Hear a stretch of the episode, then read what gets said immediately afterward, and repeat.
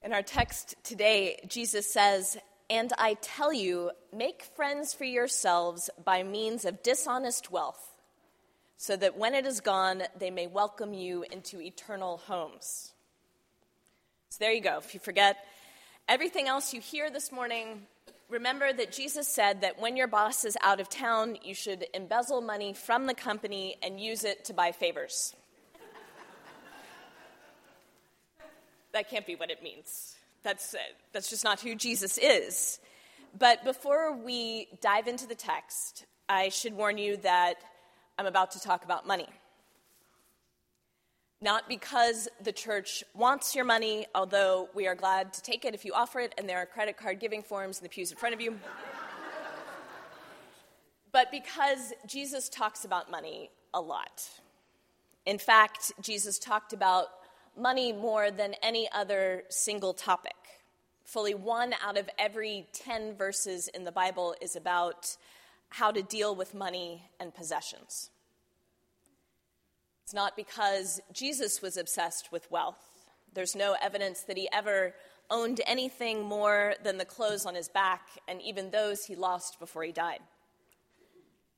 I think it's because Jesus knew the amount of time and energy that we spend thinking about money. Whether we have plenty of money or not enough, money is powerful in all of our lives. Obviously, there's the practical power that it has. We need it to survive. It can determine where we live, where our kids go to school, who our friends are. That's enough on its own. But for most of us, it has this kind of mysterious symbolic power too. It takes on this emotional weight. Without even realizing it, money comes to symbolize for us respect, safety, love, competence. It gets tangled up in our friendships and our family relationships. Whenever I do premarital counseling, the number one topic that couples dread talking about is money. I had one future groom tell me, I will do another session on why I don't like my mother in law before I will talk about money. and all of this stuff, the, the relational parts of it, the practical parts of it, the emotional parts of it, they all get tangled up in a big ball. And the end result is that many of us, perhaps even most of us, live with a lot of guilt and a lot of anxiety about money. And that anxiety I think, is what Jesus is speaking to in this parable. How are we called to use what we have so that we don't live in that space of stress and of shame and worry? Jesus compares us to stewards, to managers who have been left in charge of the property of an absent rich man. We're given control over wealth and possessions that are fundamentally not ours. They belong to God. And we're left with the question of what we do with these things while they're under our control. And so, from the very beginning, Jesus calls us to a fundamental shift in the way that we look at what we have. It's not ours. We might be proud, we might be justifiably proud of how hard we worked to earn it, but it's still not ours. All the money we have, all our possessions, they're just on loan. And we're accountable for using them well while we have them. And in a way that acknowledges that we're only temporary guardians of these things, temporary guardians of stuff that belongs fundamentally to someone else. And that's why Jesus keeps referring in this text to dishonest wealth. It's dishonest because it's not ours. It belongs to someone else, it belongs to God. And when we treat it as if it belongs only to us, we're taking from God. It's dishonest wealth. And I think that recognition is the first step toward untangling that big knot of anxiety that we all carry. Because it means that money and stuff is just money and stuff. It's not an indicator of our worth, it's not love, it's not the only thing that's going to keep us safe in the world. It's just money. We'll make mistakes with it, squandering it as the steward does in the story, but we'll be forgiven. Money comes and goes. usually in ways that aren't convenient for us. But in the end, it isn't ours. It never was. I don't know about you, I, I find that comforting. All I need to do is to use what I've been temporarily entrusted with to the best of my ability. Nothing more, nothing less. But Jesus has more to say. When the manager has to give the final account for what he's done with the property entrusted to him, the rich man forgets about the manager's initial mistakes and commends him for reducing debts owed to the estate in order to win friends and goodwill for himself. Initially, this seems mysterious. The manager seems to have defrauded the rich man in order to gain favor for himself.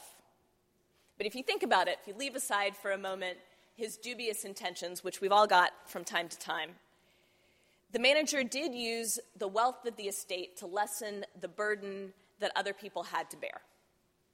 He used that wealth to build relationship with other people. And that's central to what Jesus has to say about what we're called to do with what we have. We're to spend generously, generously and creatively. And I don't mean that generosity um, only means the Ginger Strickland Memorial wing of the church and swimming pool. Whether we're rich or poor, we can be generous in small things and in large.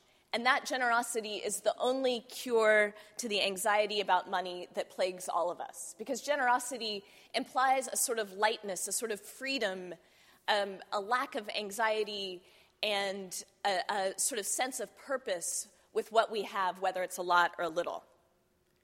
Because we're called to spend what we have to lessen the load that other people have to bear.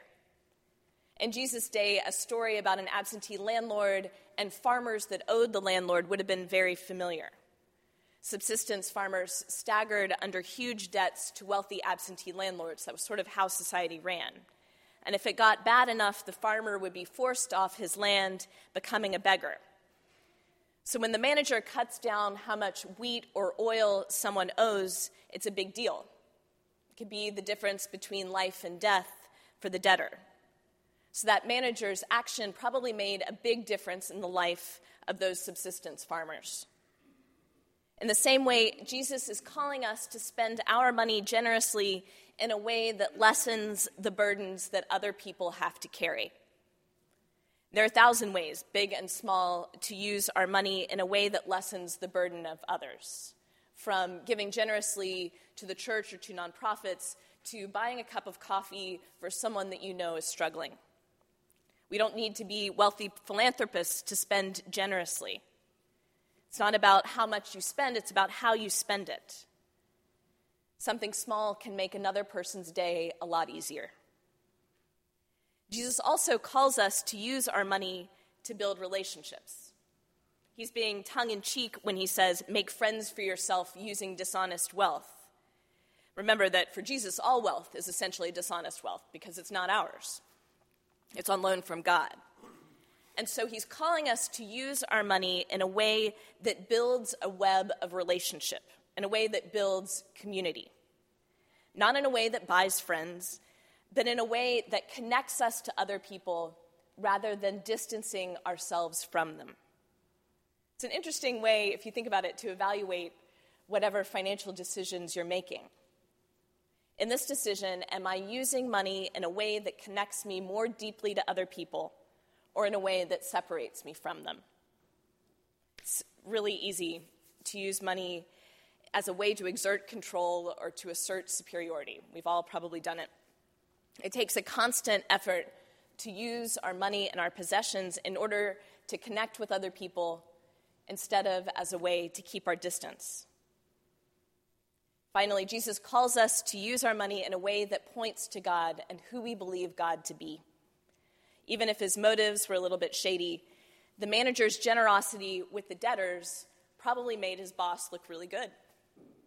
In the same way, we're called to be generous in a way that points people toward the love of God. Because the love of God is generous, it's forgiving, it's joyful. And that's how we're called to use our money with a sort of kindness and forgiveness and trust that reflects the God we've experienced. All this is so easy for me to talk about and incredibly hard to do. I get super anxious about this stuff. But our goal as Christians, I think, is to have an attitude toward money that reflects who we believe God to be. We're called to be like the manager in the parable, maybe making mistakes, but generous to a fault, spending money in a way that strengthens our connections with others, in a way that reflects our values. Making mistakes, certainly, but never forgetting that the money we have really doesn't belong to us in the first place. Because if it wasn't ours in the first place, it's a lot easier to let go of. The only cure to our anxiety about money is generosity. As usual, Jesus said it best Do not store up for yourselves treasures on earth, where moth and rust consume and where thieves break in and steal but store up for yourselves treasures in heaven, where neither moth nor rust consumes, and where thieves do not break in and steal. For where your treasure is, there your heart will be also. Amen.